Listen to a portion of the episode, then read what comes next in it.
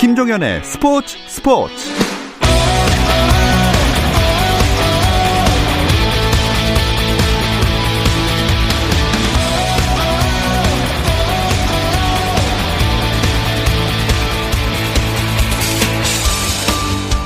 스포츠가 있는 저녁 어떠신가요? 아나운서 김종현입니다. 오늘 하루 스포츠계를 돌아보는 스포츠 타임라인으로 스포츠 스포츠 출발합니다.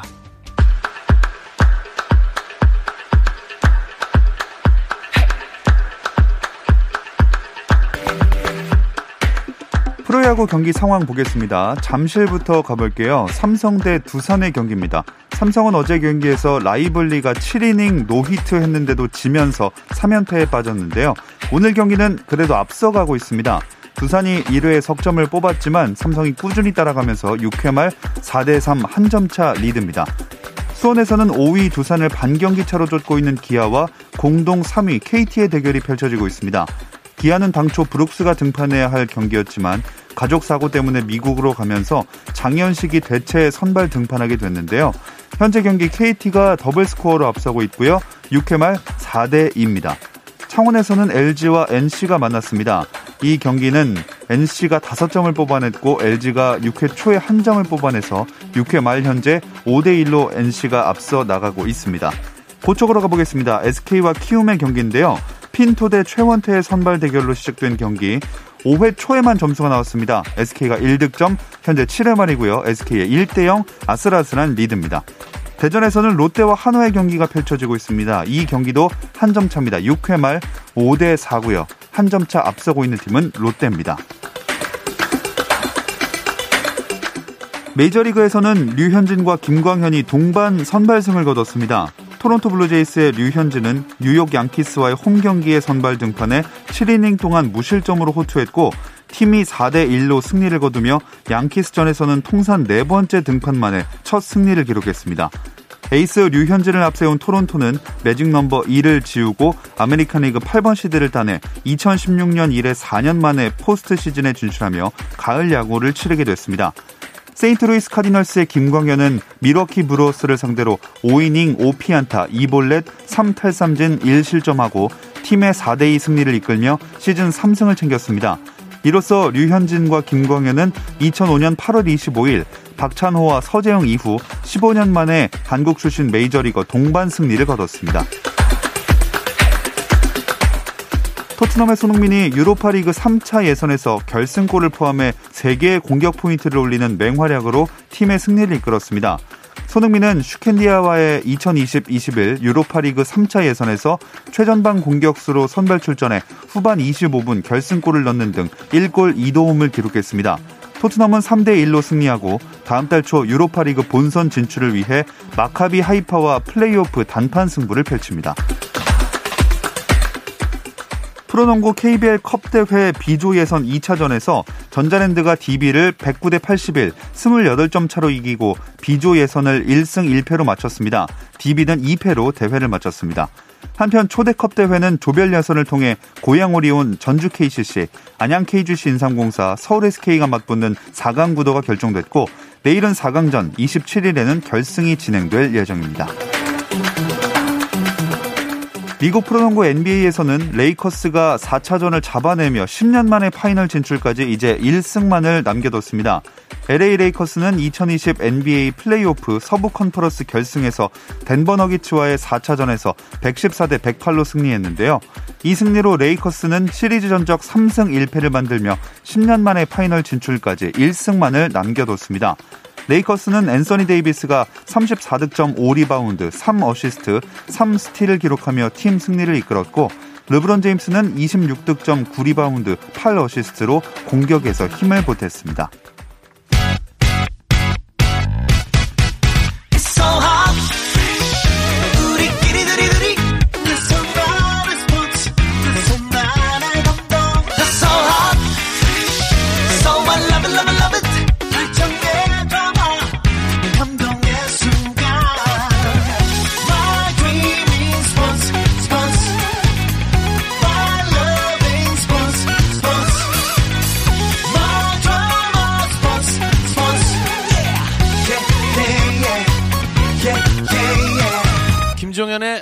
스포츠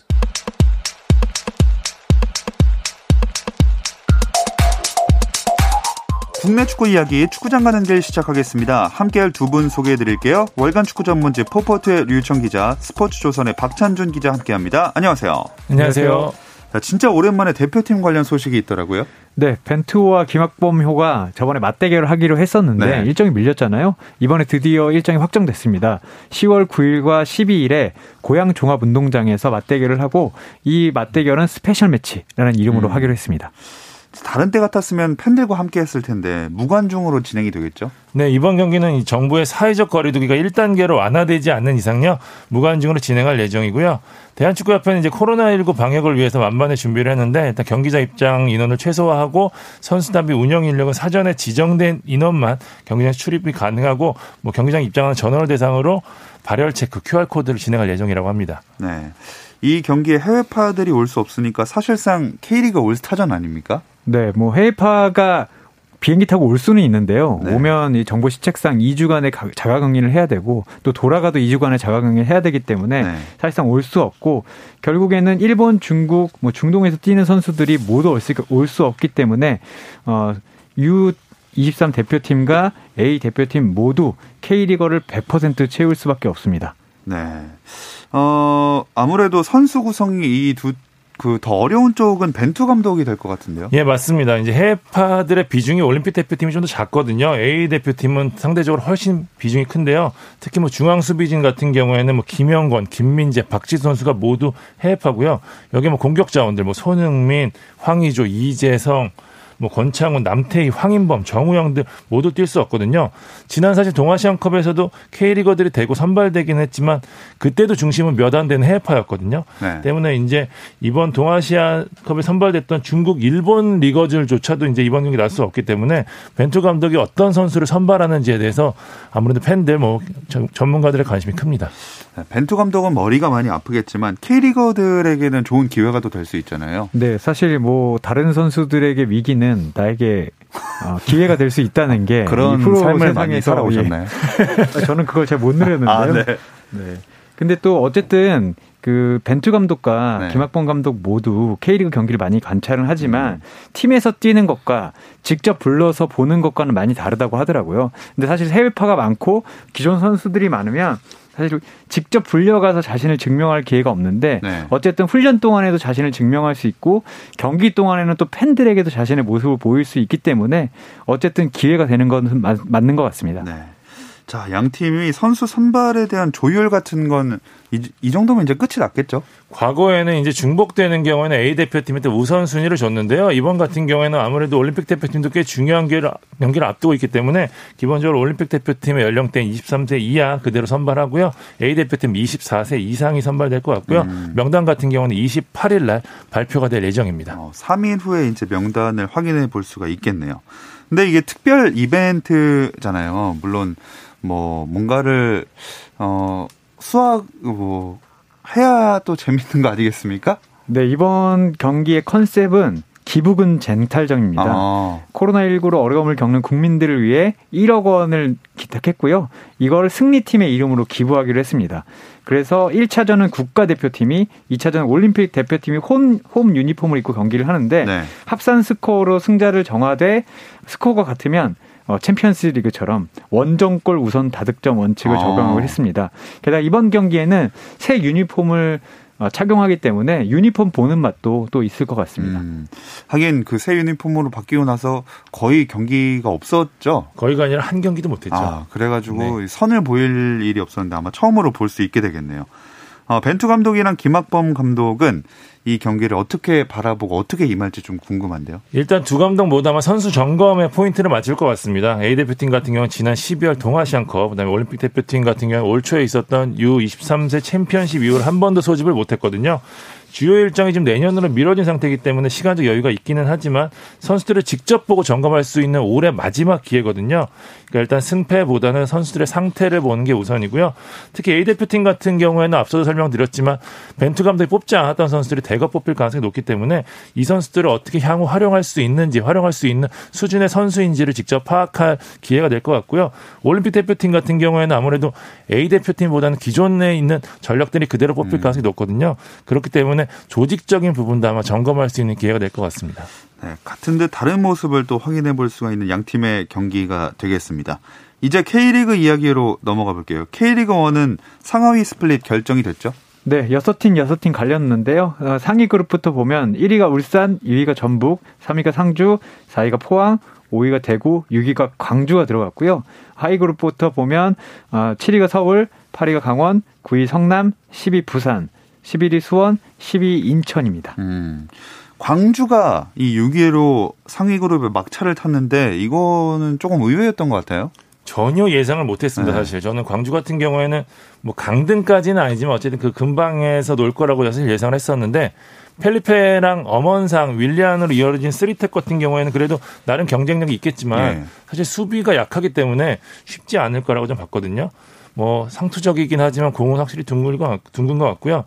이제 승격팀이 그것도 창단 최고의 승, 성적을 거뒀다는 점에서 일단 박진석 감독을 비롯한 광주 선수단의 축하의 말을 전하고 싶습니다. 음, 그 22라운드가 되기 전까지는 강원이나 서울이 좀 가능성이 높다 이런 얘기들이 있었던 것 같거든요. 사실 이게 걸려 있는 게 있기 때문에 강원이나 서울 둘 중에 한 팀만 이겨도 광주가 승리를 해도 못 올라가는 상황이었거든요. 예. 산술적으로 제가 지난 방송에 말씀드렸을 때 산술적으로는 가능성이 있다고 했는데 정말 두 팀이 비기고 지고 광주가 이기면서 광주가 올라가는 일이 벌어졌습니다. 저는 사실 제가 하도 많이 틀려서 여기서 예. 어 뭐 이런 얘기 하기가 참 민망하지만 저는 광주가 다크호스를 뽑았었고 네. 사실 광주 같은 사실은 짜임새 있는 팀이 올라와서는 더 잘하더라고요. 음. 다음 시즌은 모르겠지만 첫 시즌에는 많이 바뀌지 않는 팀들이 조금 더 잘하는 모습을 보였는데 앞에 세 명이 워낙 잘해주니까 뒤에서 버텨주면서 그리고 상대적으로 서울이나 강원이 좀 부진하면서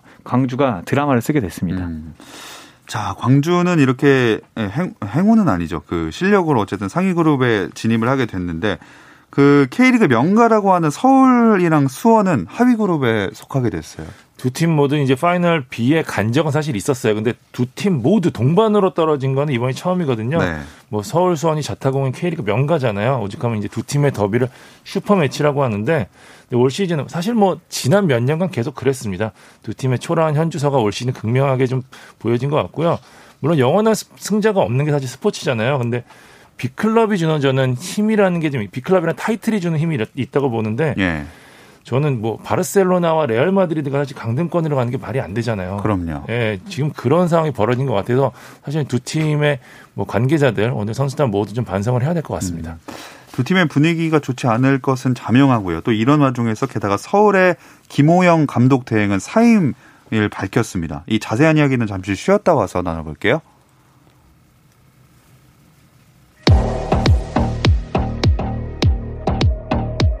스포츠 잘 압니다. 김종현의 스포츠 스포츠. 금요일 밤의 축구 이야기 축구장 가는 길 듣고 계시고요. 스포츠조선의 박찬준 기자, 월간 축구 전문지 포포트의 류청 기자 함께하고 있습니다. 어, 김호영 감독 대행 얘기, 그 사임에 대한 얘기를 해볼게요. 이게 어떻게 된 상황인 거죠? 서울이 24일 보도 자료를 통해서 이제 김호영 감독 대행이 자진 사퇴했다. 최대한 빠르게 차기 감독 선임하겠다고 갑작스럽게 발표를 했습니다. 그러니까 파이널비 첫 경기죠. 그러니까 그것도 수원과의 슈퍼매치를 불과 이틀 앞두고 벌어진 일이라서 네. 여러 이야기가 나오고 있는데요. 일단 배경을 좀 보니까 좀 복잡한 것 같아요. 발표 날 오전까지 이제 김호영 대행이 선수단을 지휘했다고 하거든요. 근데 오후에 짐을 사서 떠났단 말이에요. 알아보니까 이제 구단과 면담을 했는데 구단 측이 이제 김대행의 거취에 대해서 별다른 메시지를 주지 않았다고 그러더라고요. 음. 그러면서 이제 김대행 입장에서도 이제 좀 팀에 남을 이유가 없다고 생각한 것 같고요. 여기에 이제 선수단 기용을 둘러싸고 이제 내부 갈등이 좀 이어졌다는 정황들이 좀 보면서 어쩔 수 없이 팀을 떠난 것이 아니냐 또 소원이 뭐 감독 대행을 밀어넣고 또 좀 피하려고 하는 것이 아니냐라는 축구계 여러 가지 이야기들이 나오고 있더라고요. 네, 이런 어수선한 분위기가 그 성적으로도 드러나게 된 것 같은데, 음, 어쨌든 김호영 감독 대행이 아니라 다른 지도자 찾겠다는 얘기인 거죠? 네, 그때 이거는 최용수 감독이 떠난 데랑 똑같은 이야기여서 음, 음. 어, 조금 준비를 안 한 게 아닌가라는 이야기 음. 생각이 좀 듭니다. 왜냐하면 그 이런 경우에는 되게 이제 극박강 상황이기 때문에 김호영 감독 대행이 떠나면 누군가가 다시 감독 대행이 된다. 혹은 그 어떤 감독과 협상 중이다 이런 얘기가 나와야 되는데 네. 떠났다라는 얘기만 있어서 음. 제가 한번 연락을 해봤더니 이제부터 찾고 있고 외국인 감독도 열어뒀다. 근데 이 얘기는 정말 완전 판박이거든요. 예. 제가 봤을 때는 어 김호영 감독 대행도 다행히 아, 당연히 정식 감독에 대한 욕심이 있을 수도 있고 구단도 뜻이 있으면 뜻이 맞지 않으면 플랜 B를 준비해 놔야 되는데 아, 구단은 전혀 준비를 해놓지 않았다는 인상이 있어서 음. 어쨌든 상황이 좋지 않은 어, 와중에 더 안 좋은 소식이 나온 것 같습니다. 네. 자, 이렇게 근데 참 어수선한 분위기에서 운명의 장난도 아니고 파이널 라운드 시작되자마자 아, 파이널 B에서 서울과 수원이 첫 경기로 만나네요. 26일 오후 2시 수원 월드컵 경기장에서 수원과 서울이 만나는데요. 뭐 전부터 사실 뭐 슈퍼매치가 아니라 슬퍼매치로 불릴 정도로 네. 슈퍼매치의 가치가 많이 떨어지긴 했는데 이제 파이널 B에서 펼쳐지면서 사실 슈퍼매치라고 불러도 되나 사실 좀 싶거든요. 음. 어쨌든 근데 양 팀이 모두 이제 잔류라는 목표가 있기 때문에 사실 승점 3점의 가치는 예전보다 훨씬 커진 그런 경기가 돼버렸습니다. 예. 아, 근데 진짜 이게 생각해 보니까 이번 시즌은 슈퍼매치 할 때마다 감독들이 다 똑같은 매치업이 없었어요. 네, 이번이 이제 세 경기제인데 첫 경기에는 이임생 수원 감독과 최용수 서울 감독이 아, 친구 대결을 벌였고 네. 두 번째에는 최용수 감독이 사임한 뒤에 어 김호영 감독 대행과 박건아 새 수원 새 감독이 붙었었고요. 박건아 감독은 첫 경기를 슈퍼매치로 치렀었는데 다시 김호영 감독 대행과 복수전을 치르나 했더니 예. 이번에는 어, 적장의 이름도 아직 알려지지 않은 상황입니다. 아, 없는 채로 경기를 할 가능성도 있을까요? 어, 그럴 순 있는데 누군가는 이제 기자회견에 나오고 하겠죠. 제가 예. 봤을 때는 이런 상황에서 그냥 코치로 나갈 수는 없고 서울도 빨리 감독 대행을 선임해서 음. 경기 당일까지는 나올 것 같습니다. 네. 자, 내일 있을 이 슈퍼 매치가 참 혼란스러운 상태에서 치러지는데 어떤 점이 관전 포인트가 될까요? 말씀 제가 드렸던 대로 잔류라는 측면이 걸려 있거든요. 때문에 이제 승점 3점을 벌어야 하는 경기가 되는데 서울이 지금 승점 25점으로 7위고요. 수원이 승점 21점으로 11위거든요. 그러니까 다이렉트 강등권인 12위 인천 유나이티드와 각각 7, 3점인데 이번 경기에서 패하는 팀 같은 경우에는 어쨌든 인천이 승리한다면 굉장히 추격을 당할 수밖에 없는 상황이기 때문에 잔류를 안심할 수 없는 처지거든요. 네. 일단 이제 슈퍼매치 같은 경우는 최근에 서울의 절대 우세 속에 진행되고 있는데 찾아보니까 2015년 6월 27일부터 수원전에서는 18경기째 지지 않더라고요. 어. 박건혜 감독이 이 정도 전적인데 라이벌이라고 해도 되냐 이렇게 얘기했을 정도인데요. 일단 분위기는 조금 수원이 낮습니다. 최근 1승 1무고요. 서울 같은 경우에는 1무 1패 중이거든요. 거기에 도 기성용 다쳤고 말씀하신 대로 김호영 대행이 사임했기 때문에 좀 분위기도 어수선한 상황이고요. 음. 키플레이어를 좀 꼽으면 일단은 양 팀의 골 넣는 선수들이 최전방보다는 허리 쪽에 많거든요. 서울 같은 경우는 한승규, 그다음에 수원 같은 경우는 고승범 선수가 를 주목하면 재밌게 보실 수 있을 것 같습니다. 네. 자, 나머지 23라운드 경기는 일요일에 열립니다. 이 23라운드부터는 또 다른 경쟁이 시작되는 거죠? 네. 뭐 1위부터 6위까지는 파이널 A에서 싸우는데 이 팀들은 우승과 아시아 챔피언스 리그 출전권을 획득하기 위해서 싸우고요. 7위부터 12위까지는 파이널 B에서 또 각각 다섯 경기를 치르는데 이 팀들은 사실 자존심을 챙기는 것과 네. 강등되지 않는 것, 그러니까 잔류를 위해서 싸우게 됩니다. 음. 자, 인천은 수원의 슈퍼매치 결과를 본 다음에 성남과 경기를 치르네요. 네, 이제 승점 차가 크지 않기 때문에 인천도 이제 잔류를 바라볼 수 있는 그런 상황이거든요. 27일 오후 2시에 탄천종합운동장에서 상당한 경기를 하는데 인천의 잔류 뒤가 시간이 갈수록 확실히 무서워지고 있습니다. 최근 7경기에서 4승 1무 2패인데요. 지난 울산전에서 사실 0대 1로 패하기는 했지만 내용에서 굉장히 좋았거든요. 예. 경기를 지고 나서도 선두 울산이었는데 인천 벤치에서 아 굉장히 아깝다는 탄식이 나왔을 정도로 음. 경기를 잘했거든요. 그러니까 때문에 이제 인천 입장에서는 해볼 만하다는 하다는 기세로 이제 파이널 B를 시작하고 있다는 게 굉장히 호재고요. 일단 인천 같은 경우는 어쨌든 잔류의 노하우를 갖고 있기 때문에 계속해서 이 자신감을 갖고 한다면 사실 성남 같은 경우에도 굉장히 좀 초반에 잘했기 때문에 어, 승점차가 벌어졌겠지 생각하기 치겠지만 4점밖에 나지 않습니다. 이번 경기 진다면은 진짜 성남 입장에서 큰일 나거든요. 그래서 이제 주중에는 FA컵 전북과의 경기에서 주전 선수들을 대거 빼고 이 경기에 집중을 했단 말이에요. 성남 역시 이 경기에 집중을 하고 경기를 하고 있기 때문에 굉장히 재미있는 빡빡한 경기 펼쳐질 것 같습니다. 확실히 이 스플릿 하위 그쪽에 속한 팀들은 정말 피말리는 경쟁이 되는 것 같고요. 어, 파이널 B의 또한 경기가 이제 부산이랑 강원 대결이 되겠네요. 네, 강원은 승점 24점이고요. 부산은 승점 21점입니다. 어, 두팀 모두 이제 서로를 잡아야 되는데 강원은 부산만 잡는다면 그래도 이 강등권에서는 좀 벗어나게 되고 부산도 이제 강원을 잡는다면 한숨 돌리게 되는데 어, 확실히 급한 것은 부산입니다. 부산은 음. 이번 경기에 지게 되면 인천이 성남을 잡았을 때 순위는 바뀌지 않지만 승점이 동률이 되거든요. 아, 네. 그렇기 때문에 좀 급해지게 되고 사실 부산은 그 가, 같이 승격한 광주가 6위로 올라간 것이 어, 심리적으로 압박이 됐을 텐데 이번 경기에도 패하게 된다면 아 다시 한번 떨어지는 건가 이런 생각 때문에 팀이 어려워질 수도 있습니다. 음.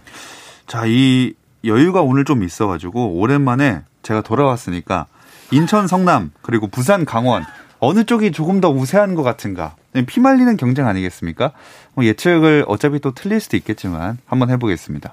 어, 저는 어차피 틀릴 거니까 시원하게 예측해 보자면 예. 인천과 성남 경기에선 인천이 조금 더 우세할 것 같습니다. 박찬준 기자도 얘기했듯이 인천이 저는 울산 경기 보면서 인천이 비기는 줄 알았어요. 어. 적어도 비기는 줄 알았는데 어쨌든 울산이 좀 저력을 발휘했었고 또 부산과 강원의 경기에서는 그래도 강원이 좀 더 나을 것 같습니다. 부산은 최근에 이제 골을 넣는 게 너무 어렵기 때문에 어. 강원도 같은 어려움이 있지만 그래도 강원이 조금 더 앞설 것 같습니다. 인천과 강원 네. 뽑아주셨고 박찬준 기자는요. 어 저랑 옷처럼 같았는데요. 인천 같은 경우에는 이날 경기 무고사가 복귀가 유력하거든요. 때문에 이제 최전방 화력에서 아무래도 성남보다 조금 앞선 부분이 있고요. 말씀하신 대로 부산 대 강원 모두 지금 강원 같은 경우에는 물론 파이널 A를 못 올라가는 후유증이 굉장히 있기는 하지만 부산이 워낙 흐름이 안 좋거든요. 음. 전문가들이 최근에는 오히려 수원 인천보다는 부산이 강등될 수도 있다는 얘기를 할 정도거든요. 그 정도로 흐름이 좋지 않고 아. 있기 때문에 강원이 아무래도 그래도 좀 더 공격적인 부분이 낫기 때문에 강원이 이기지 않을까 싶습니다. 이러다가 성남이랑 부산이 이기면은 어떻게 하실 거죠, 두 분은? 그러면은 죄송합니다. 네. 아, 벌써부터 미리 죄송하다고. 알겠습니다. 그 이렇게 예측을 들어봤고 파이널 A로 넘어올게요. 가장 큰 관심사라면 역시 울산이랑 전북의 우승 경쟁이 되겠죠. 네, 두 팀이 정말 따닥따닥 붙어서 가고 있는데 아, 지난 라운드에서 나란히 승리하면서 두 팀의 승점 차이가 2점입니다. 음. 이제 한 경기에 따라서 순위가 뒤집힐 수도 있기 때문에 두 팀의 대결은 뒤로 갈수록 피를 말릴 것 같습니다. 이게 뭐 그 그리고 울산이 두 점 앞서고 있다고 하지만 지난 시즌의 그 기억을 돌이켜 봤을 때 심리적으로 조금 더 불안하고 뭐랄까요 쫓기는 쪽은 울산일 것 같거든요. 맞아요. 그러니까 지난 시즌 기억이 계속해서 날 수밖에 없는데 이제부터는 조금만 삐걱거리기만 하더라도 이제 아마 언론에서도 뭐 선수단 내부에서도 팬들 사이에서도 야 이거 또 뒤집히는 거 아니야라는 그쵸. 얘기가 나올 수밖에 없거든요. 그런 기억들을 어떻게 극복할지가 사실 울산 입장에서는 남은 스플릿 다섯 경기 포인트가 될 것 같고요. 어쨌든 맞대결에서 결정이 날 수 있기 때문에 울산 입장에서는 살얼음판 리드를 계속해서 어떻게든 안고 가는 게 중요할 것 같습니다. 음. 그 두 팀은 그럼 그 파이널 A 첫 경기에서 어느 팀들하고 만나나요? 첫 번째 경기는 네 전북 같은 경우는 상주와 맞붙고요. 네. 울산 같은 경우는 대구와 경기를 치릅니다. 아, 이 경기들은 그러면 당연히 뭐 울산 전북이 우세하겠지만 그래도 살짝 짚어볼까요? 네, 일단 상주는 올 시즌에 전북을 잡은 적이 있습니다. 그렇기 때문에 자신감이 차 있을 것이고 어, 저희가 시즌 초에도 말씀드렸지만 상주는 정말 잃을 게 없기 때문에 정말 경기를 잘하더라고요. 네. 공격적으로 하고 있는데 짜임새까지 좋아서 음. 전북이 지지 않는 경기를 하면서 한 골을 넣어서 이기는 그 부분이 좀 중요할 것 같고 대구는 최근 에 어려움을 겪고 있긴 하지만 대안과 세징야가 언제든지 골을 넣을 수 있고 울산은 어, 꾸역꾸역 이기는 경기가 많거든요. 예. 그렇기 때문에 초반에 만약에 대구가 울산에게 골을 넣게 된다면 울산이 상당히 어려워질 수도 있을 것 같습니다. 아, 두팀 다 그러니까 손쉽게 이기지는 않을 것이다 이렇게 보시는 거죠? 네 맞습니다. 어, 두 팀이 기본적으로 지난 그러니까 주중에 있는 수요일에 있는 FA컵 경기를 치렀거든요. 네. 두팀 모두 베스트 멤버가 나갔습니다. 물론 멤버들이 워낙 좋은 전북과 울산이기는 하지만 그래도 아무래도 한 주에 세 경기를 치러야 되는 건 체력적 부담이 있을 수밖에 없고요. 어, 또 우승 경쟁에 대한 또 압박감이 있을 수밖에 없기 때문에 네. 조금이라도 놓치면 사실 뭐 이변을 내주게 되면은 점수차가 확 벌어질 수밖에 없거든요. 그렇기 음. 때문에 그런 부담감을 안고 싸운다는 점에서 분명히 이 두 경기 좀 힘든 부분이 있을 것 같습니다. 그런데 말씀하신 FA컵 이제 결승 남았는데 이 결승도 울산과 전북의 대결이 됐네요. 그래서 이게 문명이 되게 잔인하게 나올 것 같아요. 그러니까 두 팀이 나란히 한경한 컵씩을 트로피 하나씩을 나눠 가질 수 있지만 어떻게 보면 두 개를 다 가져갈 수도 있잖아요. 그렇죠. 게다가 아까도 말씀하셨지만 이래서 울산이 조금 더 심리적으로 몰릴 것 같아요. 왜냐하면 아. 이게 제가 영어를 쓰는 거 별로 안 좋아하지만 예. all of nothing이거든요. 정말 아무것도 못 가져갈 수 있는데 2등만 두 개 하는 게 사실 어 10등으로 잔류하는 것보다 더 최악일 수 있는 아, 게 프로 맞아요. 무대지 않습니까? 그래서 두 팀 모두 압박하게 커지고 그러면 더 압박감이 큰 팀은 쫓아가는 전북보다는 지금 지켜야 하는 울산인 것 같습니다. 음. 근데 그두 팀은 피말리는 대결이 펼쳐지는 건 참 재미있게 볼 수 있겠지만 이렇게 되면 내년도 AFC 챔피언스리그 진출권을 받을 수 있는 범위가 넓어지는 거 아닌가요? 맞습니다. 이제 한국 같은 경우에는 K리그 같은 경우에는 총 2 플러스 2장의 ACL 티켓이 부여되거든요. 그러니까 K리그 1, 2, 3위와 FA컵 우승팀 총 4팀이 출전 자격을 얻는데 정확하게는 1위 팀과 FA컵 우승팀이 본선에 직행하고요. 2위와 3위 팀이 플레이오프를 가거든요. 근데 지금 정규리그 1, 2위는 울산, 전북이 유력한 상황에서 두 팀 사이 FA컵 우승 팀까지 나오기 때문에 정규리그 4위까지한테도 혜택이 돌아갈 수 음. 있거든요. 근데 여기 지금 현재 4위가 상주 상무거든요. 네. 상주는 이제 군팀 특성도 있고 또 이 팀이 또 연고지를 옮기기 때문에 다음 시즌 2부 리그로 내려가게 됩니다. 때문에 아시아 챔피언스 리그 진출 자격이 없어서 차순위로 넘어가게 되는데 올 시즌은 그렇게 되면은 5위까지도 아시아 무대를 밟을 수 있게 됐습니다. 그러면 6위 광주까지도 어떻게 해볼 수 있다는 얘기인데 그럼 광주는 무조건 순위를 올리기 위해서 그 포항과의 경기를 다 잡아놔야겠네요. 네, 광주는 정말 어디까지 갈 수 있을지 모르겠고 말씀하셨지만 이런 상황적인 특성 때문에 어, 정말 마지막까지 포기하지 않을 수 아, 포기하지 않아야 되는 상황입니다. 어, 박진성 감독이 사실 그 6, 스플릿 A에 진출한 다음에 아, 시즌 중에 내가 지휘봉을 놓을 위기도 있었다라면서 눈시울을 조금 붉혔었는데 음. 그런 위기를 딛고 AFC 챔피언스 리그 리그 진출권까지 딴다면 조금은 감독 경력에서도 특별한 일이 될 것 같아요. 그리고 엄원상 펠리페 윌리안 이 쓰리톱은 제가 봤을 때 올 시즌에 효율로 봤을 때는 K리그 최고급으로 보이기 때문에 음. 이 선수들이 살짝 지친 120분까지 가고 승부차기 끝에 패한 포항을 상대로 먼저 골을 넣을 수 있다면 광주가 승점 3점을 가져가고 말씀하신 대로 AFC 챔피언스리그로도 노려볼 수 있게 네. 됩니다. 산술적으로만 가능해 보였던 파이널 A 진출한 광주가 또 다시 산술적으로 이제 그 AFC까지 갈 수 있을지 챔스까지 지켜보도록 하겠습니다. 자, 금요일 밤의 축구 이야기 축구장 가는 길 마무리할 시간입니다. 월간 축구 전문지 포포트의 류청 기자, 스포츠조선의 박찬준 기자 함께했습니다. 고맙습니다. 감사합니다. 감사합니다.